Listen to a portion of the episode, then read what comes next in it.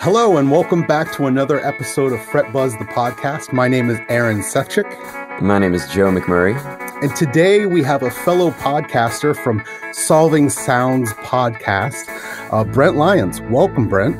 Oh, thank you so much for having me. This is really fun. Yeah, yeah, absolutely. Uh, met you through some of the forums, and uh, yeah, figured we'd make some contact with each other and get some get some uh, information going. So yeah, by all means, um, I'm excited about today's conversation because you, like us, dive into this whole musical journey of musicians. Um, Right. You're based out of Seattle. yep, that's right. Awesome. Um, so if you could, for our audience, kind of set us up a little bit and tell us a little bit about yourself.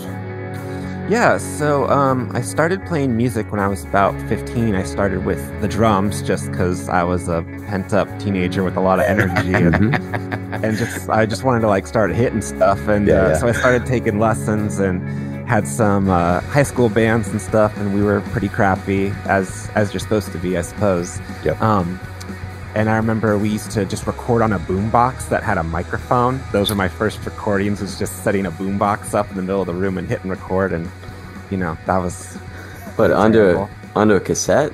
onto a cassette. Yeah, yeah. Oh yeah, that's awesome. Yeah, I remember um, my mom had some old uh, Kenny G tapes that she didn't want anymore, so we would record over those. Over top and of so it would be like 90% our music, but then like 10% you could still kind of hear like Kenny G like Yeah. in the spaces. Yeah, yeah. So that's how I got started. Um, and then a couple of years after doing that, I was getting kind of frustrated as a drummer just because I always felt like I was kind of coming in and responding to what the guitar player was bringing in, you know, his riffs and stuff. And I was like, man, I don't really get to be as creative as I want to be Mhm. as a drummer, as just a, a songwriter. So um, I switched to guitar and started taking guitar lessons. I upgraded to a Tascam four track recorder, started doing some real complex recording to my, you know, 17 year old brain or whatever at the time Right. I felt that way. um, and just went from there. I that's kind of where I started um, recording by myself just for fun, doing whole songs by myself. That first uh, Foo Fighter record that uh, Dave Grohl did all by himself was really mind blowing for me. That was the first time I had heard of anyone doing something like that. Um, and from there, I just played in different bands throughout the years, and um, I made a lot of acquaintances in the scene as you do. You know, it's like you go to shows and you want to talk to people, but it's like super loud because everyone's like rocking out and stuff. And uh, Yeah. and so I started this podcast to to be able to sit someone down and ask them everything I ever wanted to know about them and kind of figure out how they learned instruments and stuff. And it's like, how did you write that song? How did you record that album? How did you meet your bandmates? You know, so that's that's kind of how I got to where I am now. Well, that's that's awesome. Um, not to mention that, yeah, you are in the the Seattle scene. Obviously, that's been iconic in the past. Sure. Um, what what what is going on there musically now? I mean, ob- obviously, it's still thriving. Um, but do you see a change at all happening?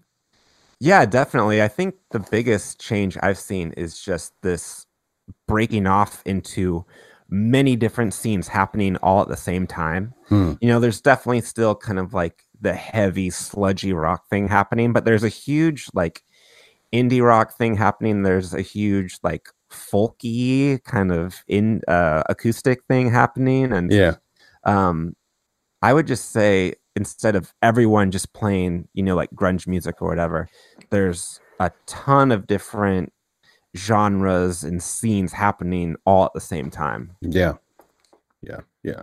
As usually, I mean, everybody knows Seattle for the grunge rock, but obviously there was a whole lot more going on at that time. You know, obviously because of Pearl Jam and Nirvana, um, they kind of made that whole thing happen.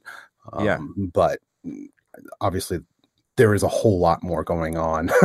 yeah and one other um, huge change is um, a lot of the venues that used to host all those 90s bands are closing Hmm. because of you know microsoft and amazon it's like seattle's going through this weird transformation now where a lot of those historic buildings are getting torn down for you know condos that no one can afford right. so uh, there's definitely that element to the scene where um, it's getting harder and harder to to play shows and and have active venues that want to bring local bands in.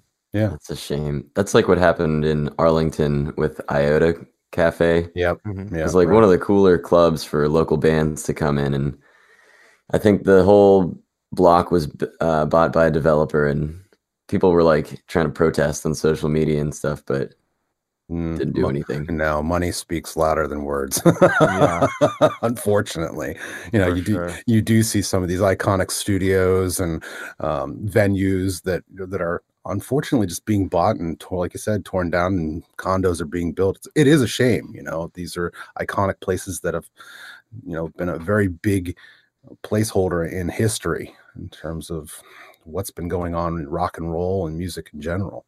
Yeah, and uh, you really see, you know, artists can only afford kind of cheap living to survive. So, you know, we used to see so many artists in places like Capitol Hill and downtown and stuff, and it added so much cultural value and currency to the community. Mhm. And then you see just it becomes so much more expensive to live here that it kind of drives the artists out, and you kind of lose so much of that identity and everything just gets kind of plain and boring and all the artists move to you know another cheap place to live and kind of create it all back up again Yeah, yeah, it's um it's happening all over. Um, you know, like going back to the 60s or 70s, it happened with San Francisco right uh, and LA. Um, it's happening right now currently with Nashville. Um, Nashville used to be fairly affordable. Um, now it's just a booming town, and you do see a lot of the um, musicians moving outwards um, into the suburbs and whatnot like that.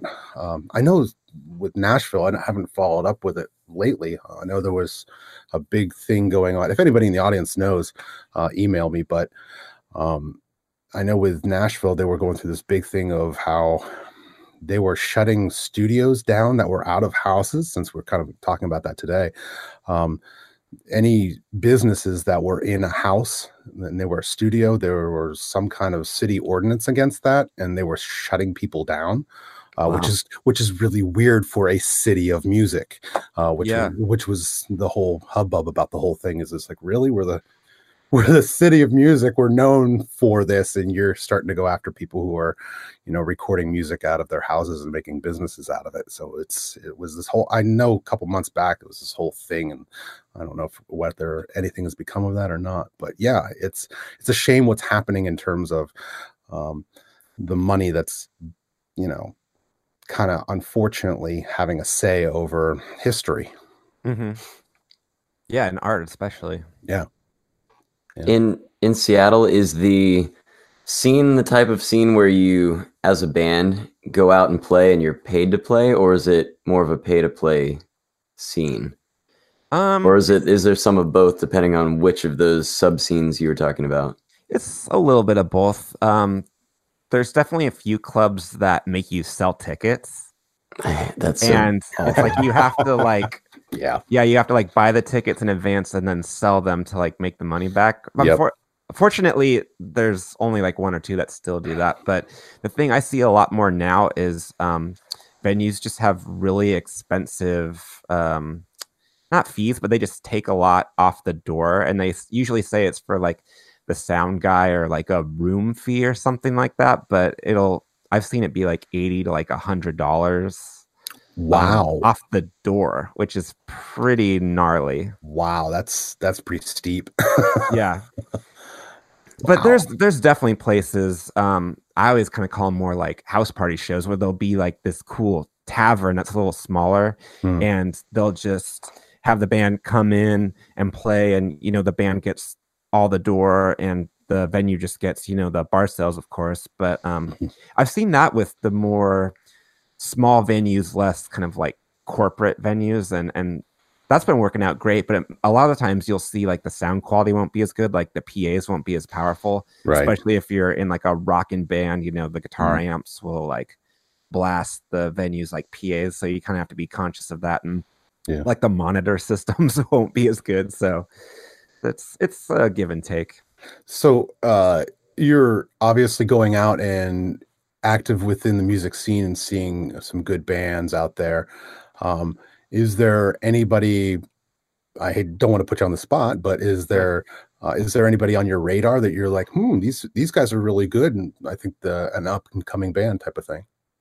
Yeah, I just um, interviewed. Uh, her name's uh, Julie Bartlett from a band called uh, Guest Directors, mm-hmm. and they're uh, they're like right up my alley. They're super kind of like shoegazy and spacey. Like they kind of have like a Swervedriver cure thing going on, okay. and they have um the speaking of Seattle grunge, um the guitar player from the band Tad, Gary Thorstensen. Do you know Tad? No they're kind of in the same vein as like um do you know mudhoney yeah yeah yeah yeah so they're kind of like the grunge bands that were happening before nirvana like okay. they kind of like brought nirvana up yeah yeah um so anyway um the guitar player from tad is in this band guest directors and i just think they're awesome they just put out a new ep and they're really good um there's another heavy band called uh stereo creeps they're okay. just about to put a new album out called suck and um, they're super cool. They're kind of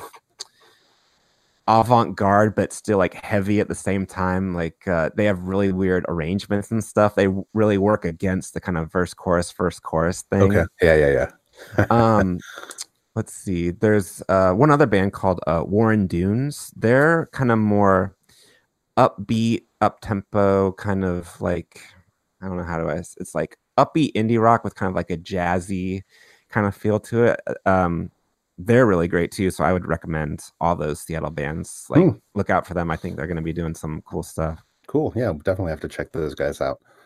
Yeah. Awesome. Uh, so, okay, uh, just before we quick jump in, um, so you have your podcast, Solving mm-hmm. Sounds, um, and that comes out uh, weekly. Uh, every other week. Every I other- uh, I would like to do it every week, but um, as y'all know, I'm sure. Uh, it's hard to. yeah, just, just a little bit. I, I feel like if I did it every week, the commitment of just the like administrative work of mm. like emailing people, recording it, editing it. Like, honestly, I dread editing podcasts. You know, I really, and I barely do any editing at all. Yeah. Um, but just like recording the intro and all that and writing the show notes hate doing that um but i just kind of felt like if i did it every week it would be kind of it would turn into a stressful thing. Yeah, whereas yeah. i feel like every other week it's a little bit more casual. I can kind of take my time pick my moments and it always kind of feels fun. So to answer your question i release every other tuesday. That's my schedule. Okay okay. Wonderful yeah. wonderful. Yeah. Yeah we're we're fortunate we have we have two of us yeah, Which helps a little bit. Say yeah. Aaron, Aaron still takes the brunt of it, but yeah, the, the, editing. Yeah, but, it's uh, just me doing everything. But I kind of like it that way. Yeah, you, you have control. yeah, sure. exactly right. Um, I listened to your episode with Lance Hofstad. Oh, good was, choice. I really enjoyed that, and I I did feel like your show has a similar um, kind of vibe and overall goal to our show, just mm-hmm. to explore other people's thoughts about music and really to dig in. Yeah, I really loved that episode. He was um, the first person that I had on that I had actually been in a band with uh, in the past. And so I thought it would be kind of cool because I was so close to his writing process and I respected him so much that I really felt like I could really dive deep into the nitty gritty. And he's such a unique guy um, like you know we were talking about like the bullhorn and stuff. Uh, that, that was his megaphone that he. Yeah, yeah, yeah. With.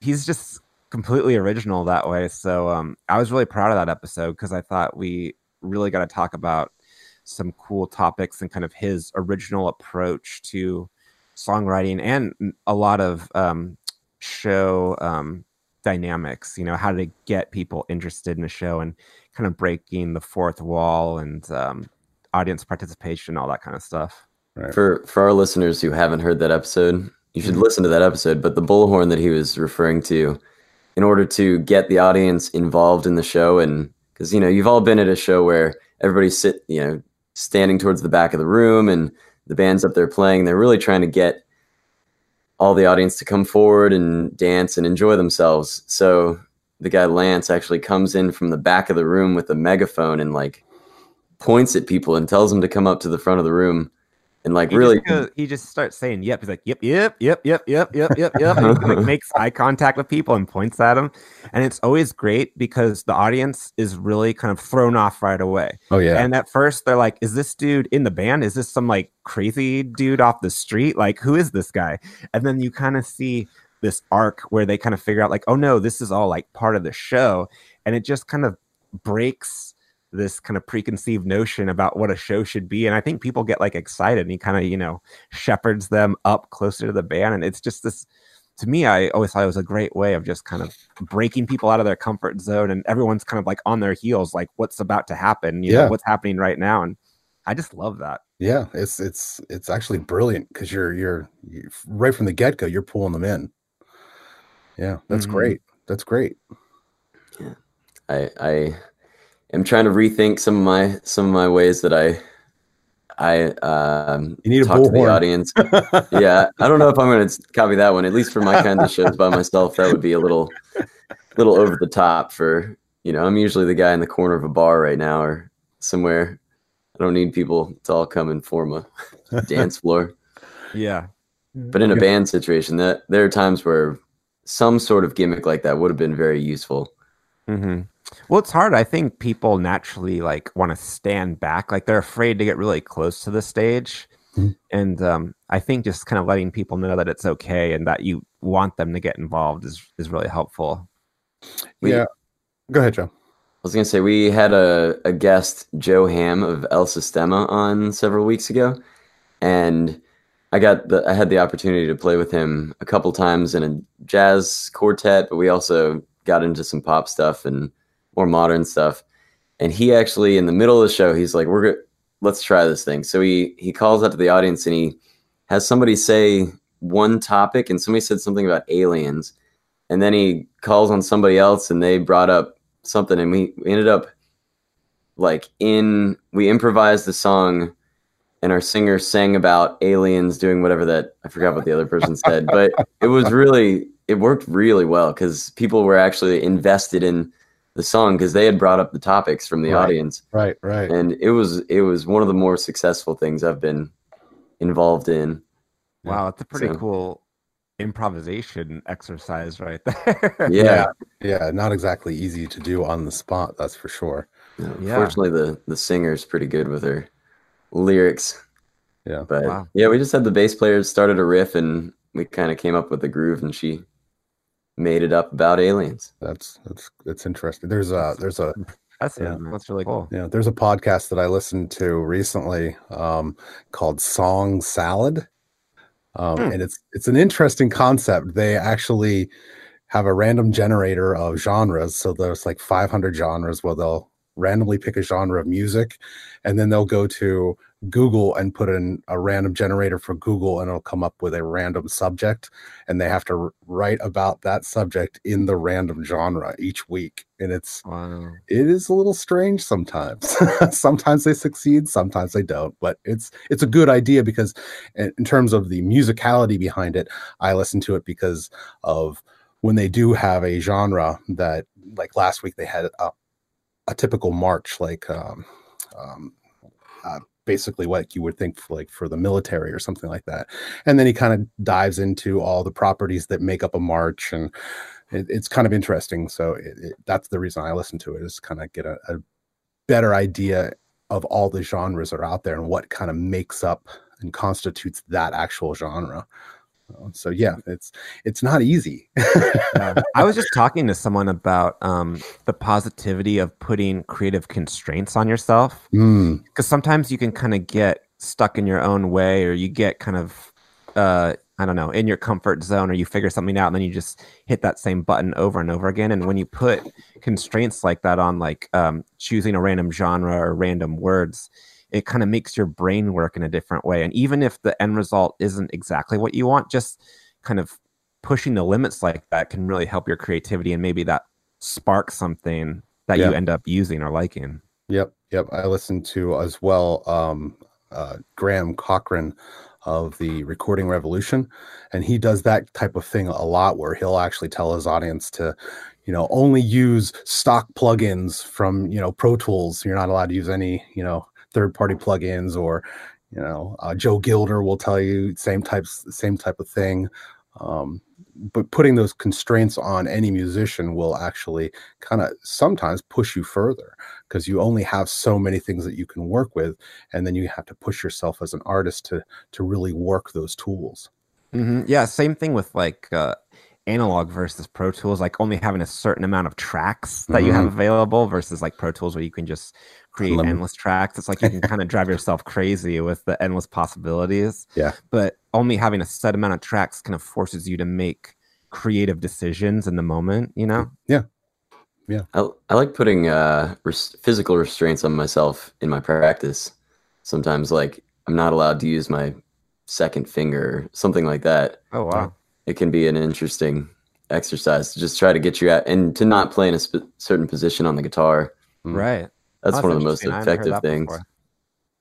yeah it's especially helpful in like if I'm soloing over a jazz tune that I've played over a lot, like if I stay in the same spot, like there's a tendency to want to do certain types of licks and but if you just move into a different area of the fretboard that you're not used to playing in for that tune, it makes a huge difference. Like you just you're forced to play something completely different. Yeah, no. Can I ask uh, you guys a question real fast? Is that yeah. allowed? Yeah, yeah, go right ahead. Anything so, you want to um, ask, go ahead. so I am not a virtuoso guitar player. I'm a more of like a rhythm guy, and who kind of like uh, I never took like classic training or anything, yeah. and so I'm always fascinated by um, people who like do a ton of soloing or lead playing, and uh, I was curious how uh, you figured that out. Like, do you? I've heard a lot of people um, talk about like the boxes for like yeah. leads, you know and that always seemed crazy to me because I, I remember my guitar teacher tried to show me just like finger positions for for scales and stuff and that just like didn't resonate with me it's like i wanted to know what the notes were in the key and like why i was doing that and so it's like that's sort of like the longer and like harder way to do it and i never quite mastered it so like h- how do you guys like solo is it just kind of the the box thing or w- what are you thinking about do you want to go first aaron um no go ahead go ahead all right. Well, I mean, when I'm teaching a student to improvise, the box is very helpful because it gives them, you know, kind of puts restraints. There's there's a finite number of options. So I mean, I literally give them one note at the beginning. I say if we're playing, you know, start with something simple, something in the key of A minor or something, and give them the note A, and make them play a solo using the note A. And the way you do that is by changing the rhythm of how you play that note and changing your pick attack and things like that. And then I give them two notes, maybe A and C, the root and the minor third. And then I let them play around with that. And you know, the the root's going to be very it's going to feel very resolved when you land on that. It has a sense of uh feels very final, very like the end. Yeah, whereas if you land on the minor third, it's not quite as stable sounding and you kind of build from there. And I, i'm often thinking about the intervals within the key. If it's a if it's a single key kind of song. So i'm i'm thinking about like a lot of call and response a lot of like you know you play a flurry of notes and land on the two which in the key of a minor is the b and which sounds very unresolved and then i'll play another maybe a similar kind of lick and land on the a or the c to to give it a sense of question and then response. Mm-hmm. There's a lot of that for me, and you know, I I do try to follow the chord progression as well. It sometimes that can sound too jazzy in a rock situation, but you know, if you have a chord progression and you try to play the chord tones of those chords, it'll sound good. Mm-hmm. So, I mean, there's a bunch of different approaches. What do you What do you think, Aaron? Um, well, Brent, you were saying, you know, in terms of how you wanted to learn it was the notes, and like you were in the minority. yeah, I know. All of my students just want to know the pattern. Just show me the pattern. I'm always like, no, it's it's more than the pattern. You need to know the notes. So I would love to have a student like you. oh, thanks. but well, it's, it's, the longer and harder road to take, right? It is, but it, you know, you know exactly. You're learning the language. You know, right? it's, it's you you are more fluent in how you are able to construct these lines. Um, for me, uh, I I'm a I like to feel it. Um, I don't think about the intervals and I don't think about the root and the third. Um, I'm I just kind of let my ear take me where I need to go. Uh, I like to explore the neck for fun. Um, I try not to stay in the same shapes. Um, and I do move from quote unquote box to box. Um, but I'm not really hard fast on any of that. I'm usually just letting my ear kind of guide me in terms of the sound that I'm looking for, whether I should be playing an E on the fifth string or that same E on the fourth string or how I want it to come across. Um, I think that for me, um, just that that overall feel is really what's important to me. If i play something now this is all improv of course um, but if i play something and i hear something uh, what i try to tell my students uh, is is that once you hear something that you like try to repeat it try to repeat it a couple times try to repeat it and you know like two times or four times and try to make that lick come alive um, the more that you play it. So if you hear something that kind of piques your interest, go back to it and run it again. Um, and then kind of you start to get into these kind of lines that are repeatable and the listener actually can kind of identify with it as well because it's already been played and they hear it again like ooh that's kind of nice. I like how that was you know i already have that motif stuck in my head. Let's hear it again um, so yeah for me it's more of a feel type of thing when i jump into guitar it's just like uh, i already know my patterns uh, now just forget the patterns and just kind of just play. Mm-hmm. I I think it is really important to learn some act, some licks from other lead players. Oh yes, absolutely. I, I think that you have to learn how to make your fingers move in that way, and then you can start creating your own licks in that style. You know, it's. I mean, I I think it's important if you want to play like jam band kind of lead guitar. It's pretty helpful to learn a couple Stevie Ray Vaughan or Albert King kind of licks, BB King licks, and then you, you know, you have those as you can go to them, and then you can maybe start one of those licks and take it somewhere new. But you got to understand how to get that sound in order to make up your own things that sound good in that genre. Mm-hmm. Yeah, it's interesting for me. I don't have a big theory background, it's like I know what song a key is in that I'm writing, but normally when I write a lead, I just really sit down and just kind of go note by note and just kind of figure out like what's working. Um, and just it's like I'll figure out what notes are in the scale mm-hmm. and then just kind of bounce around and it's real kind of trial and error for me, but um it's a very kind of slow process, but that's kind of my style in general. Um, I was just talking to someone. It's like there's um, a lot of people that just like to kind of like get in a room and jam with people and kind of see what happens. Whereas I'm kind of more the type that likes to like go in my room and kind of hide yeah, and yeah. kind of come up with something and yeah. kind of do the trial and error thing. Yeah. And then when I'm happy with it, I then like present it to people. Yeah. You know, yeah, so that's just kind of my approach. And I kind of take that that same approach with um writing leads where it is very sort of trial and error, just kind of sitting there, kind of the hard way, just kind of piecing it together. Yeah, you're actually com- you're actually composing a piece. You're actually making sure all the parts sound right versus and there's advantages to both where you can, you know, like you say, go into a band environment when you guys kind of all jam it out. Um, that's that's very good in terms of exploratory. You might hear something from somebody else that sparks an interest or an idea in you, and you can kind of go off and do that. Um, I've had success with that. I've also not had success with that in terms of when I teach bands because a lot of the times people aren't really paying attention to other people. They're kind of just paying attention to themselves. Um, and that can go on for like an hour and you don't sure. really get anything done. Um, uh, we use any of that? right, exactly. It was more yeah. just like, okay, we just jammed for an hour and okay, sure. I'll yeah. probably forget everything that I just did. Um, so there are there are pros and cons to that. But then at the same time, there's the whole um, you know, composition and writing something out.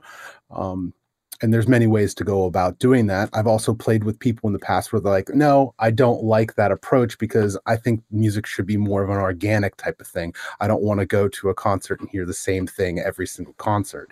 So, uh, you know, to each their own, and their, you know, however you want to write is completely up to you. And how you go about writing a lead or a solo or something like that, a lick, um, there's many ways to do that as well. Um, sitting down with note by note and and kind of figuring out what note comes next that's that's perfectly fine. Sometimes i'll i'll hum something or i'll whistle something in the car and i'll you know throw in voice memo or i'll just kind of record it and then i'll later on in the night i'll sit down with my guitar and try to figure out some of those licks because you do want a lick to be somewhat hummable. You want be able to, you want uh, a listener to be able to walk away and kind of sing it themselves you know that that whole earworm type of thing. Um, yeah, there's there's many ways to go about writing a solo or a lick. Yeah, I think for me, I would just like to get um, more of a theory background. Just, I was always kind of the impatient teenager who just wanted to like play the song. It's like to my teacher, it's like just show me the chords. I just yeah. want to play the song, you know. Yeah. And I really regret not taking the time and having the discipline to learn more theory. And it's something I would like to do now as an adult and just kind of have in my back pocket and uh, just be more loose with my plane because right now I just feel like my plane is very intentional or something, but it's like it's hard for me to just kind of explore in the space. Like like I was saying earlier, I, I'm much more comfortable kind of like in my room figuring it out and then bringing it, you know, and yeah, and it, it's it's fine that way. Um, there's nothing wrong with it, but yeah, just for me personally, I'm kind of at a place where I'd like to kind of open up my plane a little bit and just be a little more loose and just kind of have the knowledge in my back pocket that I can just kind of rely on in the moment. Yeah. Yeah. I think that having the theory, it allows you to I think it speeds up the process. I think you can get there either way, but I think it when you do know the the theory, it, it just happens faster. Yeah, you're trying to lick, you kind of know your options and it's a little less trial and error. You kind of know one thing's going to sound one way. Right but you may not you know sometimes you get stuck following the rules a little too much and you do have to yeah try to not think about it so much in order to write something different yeah, yeah. I remember uh, my guitar teacher told me uh, you need to know the rules before you can break them. Yep. Yeah, I thought that was a good. Very true. Say that every day. yeah. I mean, it's a two sided. It's a two sided sword. Uh, knowing theory, you obviously know all the tools in your in your tool chest, and you can use any one of them at any time, and it's good to be able to do that. Um, but the other side of that sword is, is that when you, like Joe was saying, once you start to know the rules, you have a tendency to follow them a lot. Right. Um, and it's hard to break them. Um, I know for me, like when I was young and I didn't know any theory, uh, it was just, you know, no rules. I get to make anything that I want. And I can go back and listen to any one of those songs that I wrote when I was younger. And I go, where's the theory behind that? Like, oh my gosh, I was, I was thinking of some crazy chord changes that, may not go together or maybe instead of like um, a lead line guitar wise moving in from chord to chord it was like a vocal thing that led me to the next chord which has nothing to do with that key. Um, now later in life i'm just more you know theory this is the way this works and this is why this works and i kind of go at a different approach. So there is that you know that innocence that is good to have because you, you have no rules um, so, like I said, it's a double edged it's a double edged sword. You, you, there's benefits to knowing theory, and at the same time, not as I will say, the benefits definitely outweigh. um, but yeah, it's um, it's an the whole theory thing is is interesting. You, you fight it especially at a young age, you fight it for so long. And then, like you said, getting older in life, you kind of sit there and go, ah, I wish I would have paid a little more attention to it. Yeah, just had more discipline. Mm. One um, area where I really see it uh, come up is uh, when I started to sing and do you know melodies over my songs mm. because like you were saying as a teenager you can kind of it's easier to get away with writing guitar parts and bass parts or keyboard parts and like wacky non-linear uh, scales or something. Yeah. But then when you try to sing over it, at least for me, it became really obvious like, oh, I can't do the punk rock thing of just opening my mouth whenever comes out is great. I actually need to like really pay attention to the key of the song. And then I became very um, focused on melody mm-hmm. and how that was kind of counter to the riff. Like, um, when I would write um, a vocal part, I would actually write write it on a keyboard first. Like I'd figure out the key of the song, and then um, write the melody on a keyboard, and then I'd actually record that as sort of like a backing track. That's perfect. And then I would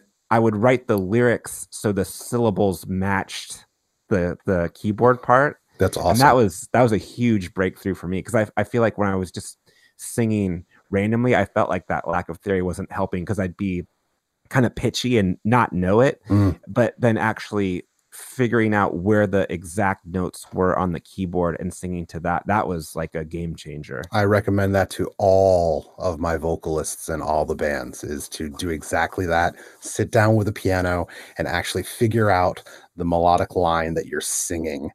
That it, mm-hmm. it helps so much. Your confidence just goes through the roof in terms of knowing exactly where i need to be vocally uh, yeah. It, it's night and day. And I feel like it really helps you write better melodies. Because mm. I think a lot of the time in the past, the melody would kind of cater to the rhythm or sounds of the words. Like mm. I was thinking more about like the enunciation or something like mm. that, or like the mannerisms of saying the words as yeah. opposed to what the melody lines actually were. Like they weren't as like hooky I would I think because I think I was thinking more about the words as opposed to the sound and the melody. Yeah, yeah. No, that's perfect. it really is. It's they marry so much. They marry so much better that way versus trying to you know put a square peg into a round hole. You know, it's like well, right. these lyrics they're just gonna work, and it's like oh, okay, uh, sure. But if it was crafted you know like you're talking about it's just going to sound so much the the flow of the song is going to be so much better Mm-hmm. Yeah, totally. Yeah, I, I learned my lesson the hard way. Like when I was in my early 20s, like I would just write songs and totally did the punk rock thing of just whatever came out of my mouth, that's good enough. And yeah, it'll work, you know. Yeah, and yeah, yeah. I quickly got smacked down like, oh, this, this is not.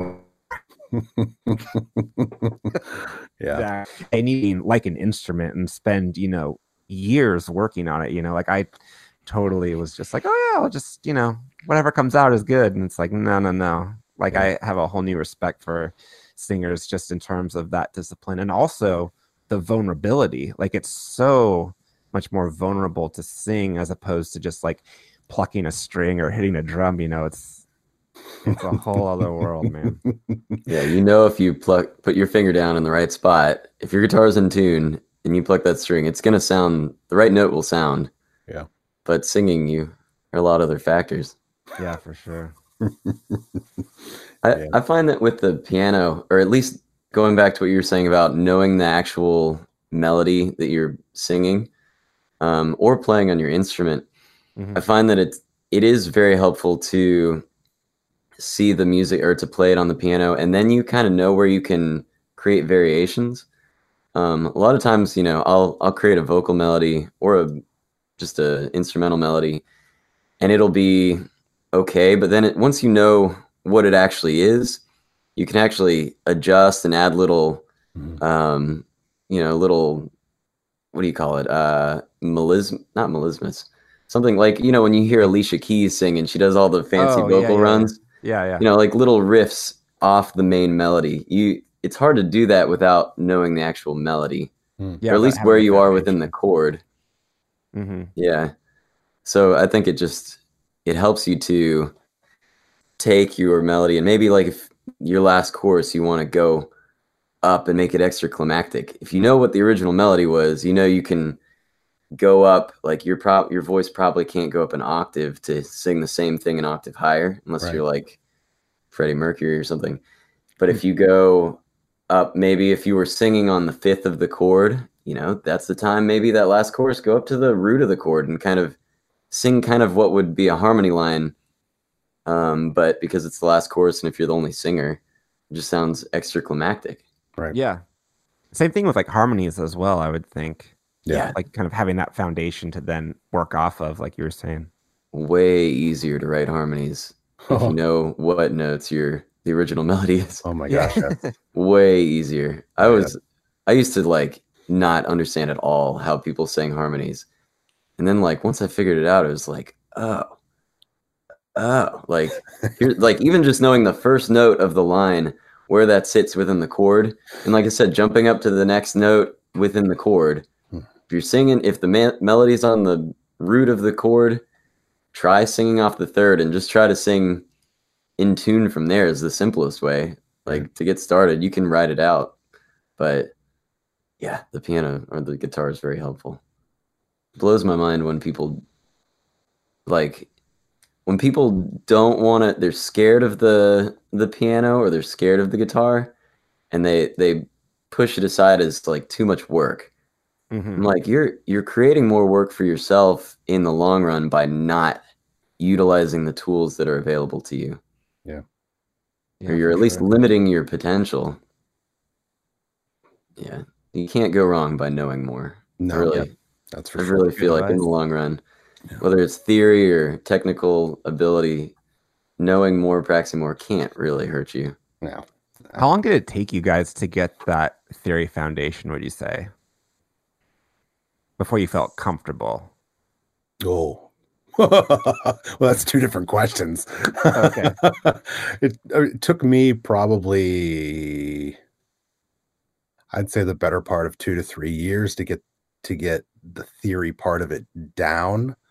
Um, but to be comfortable with it, oh my goodness, I'd say upwards of five to seven years. Wow. i don't think i could quantify what it is but i do know that you can get a grasp of diatonic chords pretty quick i, yeah, I mean oh, I, yeah, if I can sit down with a teenager and in, in about an hour have them understand diatonic keys, you know, the one chord two, three, four, five, six, seven, and like mm-hmm. maybe after a couple lessons you can you can get into how dominant seventh chords can help you change keys. But Oh my gosh, no. I've It- you're see you, you and I have a little bit of a different approach. Like the whole diatonic chords, I I take about a month to a month and a half to teach all that. yeah, you you'd have said that you take it much slower. I Yeah. like to get it. I just have a hard time holding my students' interest. I try to get the information there and then try to get them playing using that. And like they don't have it just because the one lesson, but I try not to like stay on that topic for too long without playing the instrument. Yeah, I, I find that if I give them all the information, just like method books, it's just that I, I can ask them the same question in two months' time, and they have no idea. They're just like, "Yeah, I forgot all that information." I'm like, "Gah!"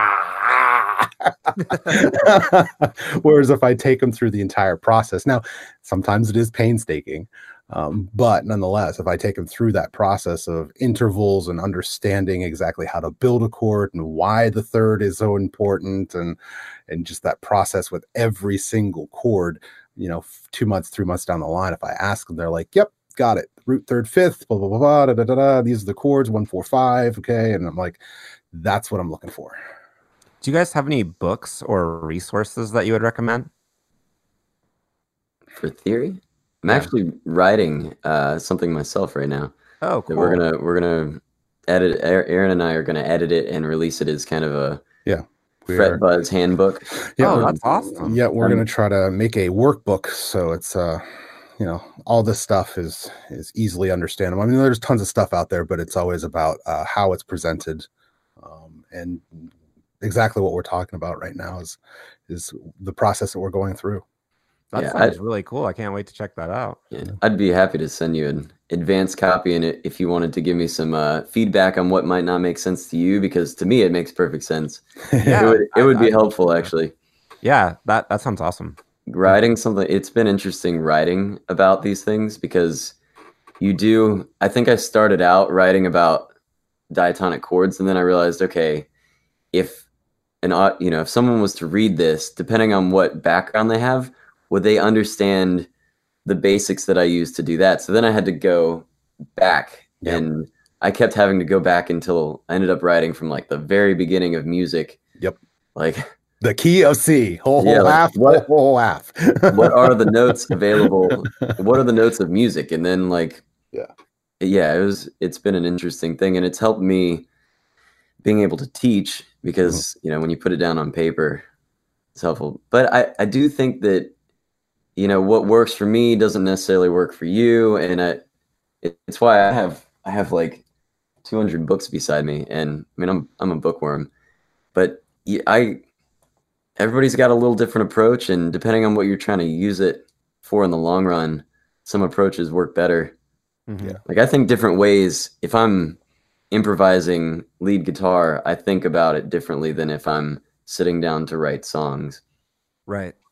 Yeah. Um, I know. I know. For me, Brent, um, when I was going through this whole process, um, I'm the kind of personality where I have to. Um, I have to go through it on a hands-on type of thing. Uh, that's just the way I learn.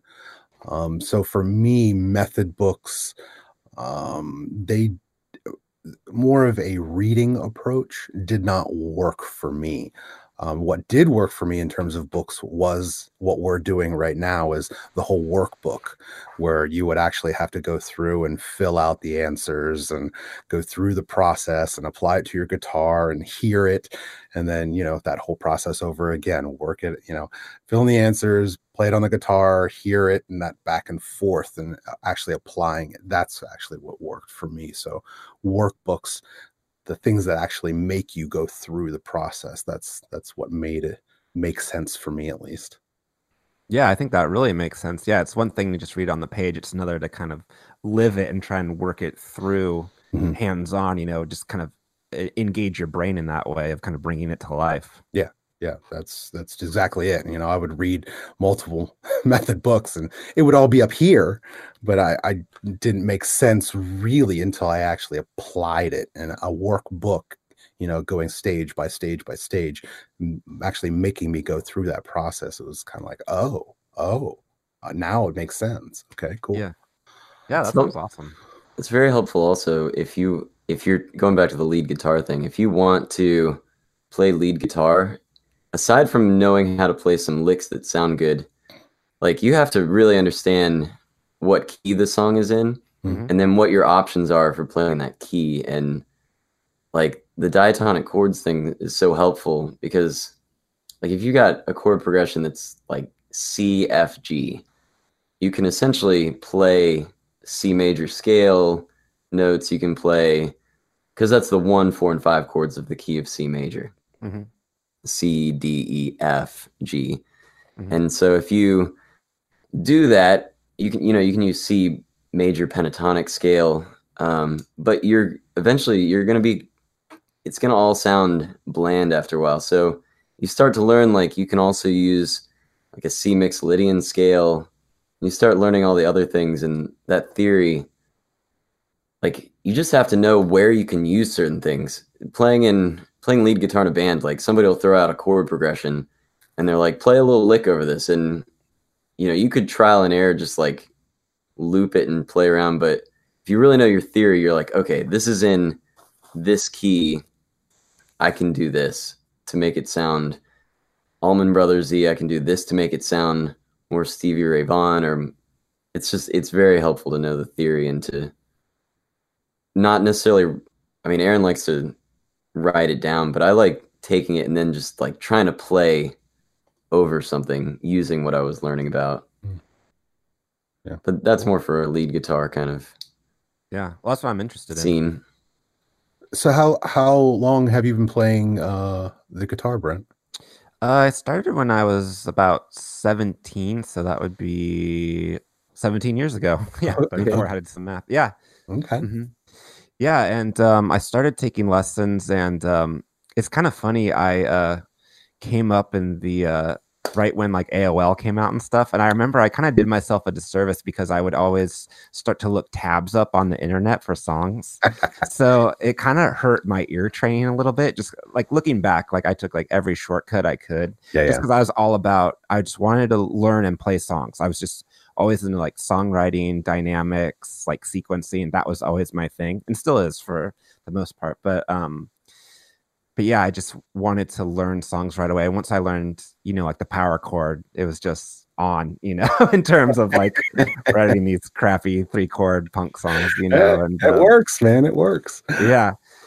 Um, and uh, I always got really into um, like the shoegazy spacey thing for some reason. Like I'm not super into gear, but I love like delay, especially in reverb and kind of playing with that. Um, atmospheric type of things. Yeah, what, yeah, for sure. Do you have anything in particular on your pedal board that sounds um, awesome? I have this uh Danelectro reverse delay pedal. Oh. Uh let's see, let me look at it real fast. It's just called a, a back talk, I guess. Um but that thing was just so crazy to me because it plays the signal straight the first time and then every other time it's backwards and you can kind of set how many times it plays it and like the frequency and stuff like that and uh, that was just a really weird cool spacey thing that i use a lot um, i also it's funny i'm not a, a big ibanez guy at all but um, i have a few of their pedals and i have their uh, de7 delay pedal that i've always used i got it when i was 17 or 18 and i still use it and um, it's it's a super solid pedal. I was actually looking on uh, YouTube recently, and it kind of has this like vintage quality about it. Like uh, it's kind of funny to me because I think I paid like fifty bucks for it in yeah. 2000, I don't know, two or three, something like that. Yeah. And now it's like super expensive comparatively. It's like doubled or tripled in value. And I'm just like, oh wow, that's crazy. Like I always thought of as as just this kind of like functioning thing. Right. Um. Yeah. But yeah, I, it's funny. I was just talking uh, to a friend about this. Like when I was a teenager, I like was shocked that I had to pay a hundred dollars for the like chromatic tuner pedal. I was like a hundred bucks for a tuner pedal. That's like insane. But yeah. you know, I still use it to this day, and it's you know crucial. So. oh my! I would have never bought the tuning pedal, but somebody in my old band was like wanted me to have it and gave it to me as a gift yeah. As uh, I played it at his wedding, and it was like, and now that I have it, I would never go back. But it's like you can buy a snark for like, you know, twenty bucks. Yeah. Oh wow. Why do you need to pay so much for a pedal that does the same thing? Yeah. But it is nice as a muting pedal. Exactly. Especially. I was about to say that live. yeah. yeah. It helps kill the signal. Yeah. Yeah. Yeah. Yeah. Because I used to mess around with volume pedals live, and I don't know. I just didn't like like I just always found myself kind of neurotically like stepping on it to make sure it was at 100% because I was kind of worried it would kind of slightly go down in like right. 80 or 90%. But uh, yeah, you're right. It's a great like kind of kill switch. And that is where we're going to end it today for part one with Brent Lyons of Solving Sounds podcast. Be sure to head over to any one of the podcasting apps and subscribe to Solving Sounds podcast. Join us next Thursday as we get into part two and we start talking about the recording process of Brent's album In Flow. And if you've made it this far, by all means, you guys should head over to fretbuzzthepodcast.com and click on the old submit button and submit your songs. Uh, we would love, I would love to sit down and hear what you guys have. Uh, it doesn't matter if it's finished or if it's just an idea or whatever. I tell all my students the more you write, the better you get. Everybody always seems to get stuck up on this. Oh, it's not so good. It doesn't matter. Put it out there. I know it's sometimes a little hard to expose yourself, but the more and more you do it, the easier and easier it becomes. So by all means, head on over to fretbuzzthepodcast.com and submit your songs. Uh, if you haven't already, follow us on Instagram, Twitter, Facebook. Um, yeah, thank you for listening.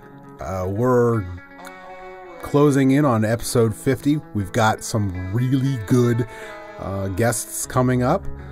Fret Buzz the podcast is is labor of love for me. I really enjoy the process, and I couldn't do it without you guys. As always, if you guys have any topics that you would like us to cover, or any guests that you have in mind that would be great for the show, uh, hit me up at aaron at fretbuzzthepodcast.com. Uh, I'd love to hear from you, or even if you have just something to say, give us some feedback or just say hi to me, by all means, let me know. Uh, I'd love to hear from you guys. Um, other than that, thank you once again for listening to Fret Buzz, the podcast. It's been a pleasure, and I can't wait for you guys to hear the guests that we have coming up. Thank you.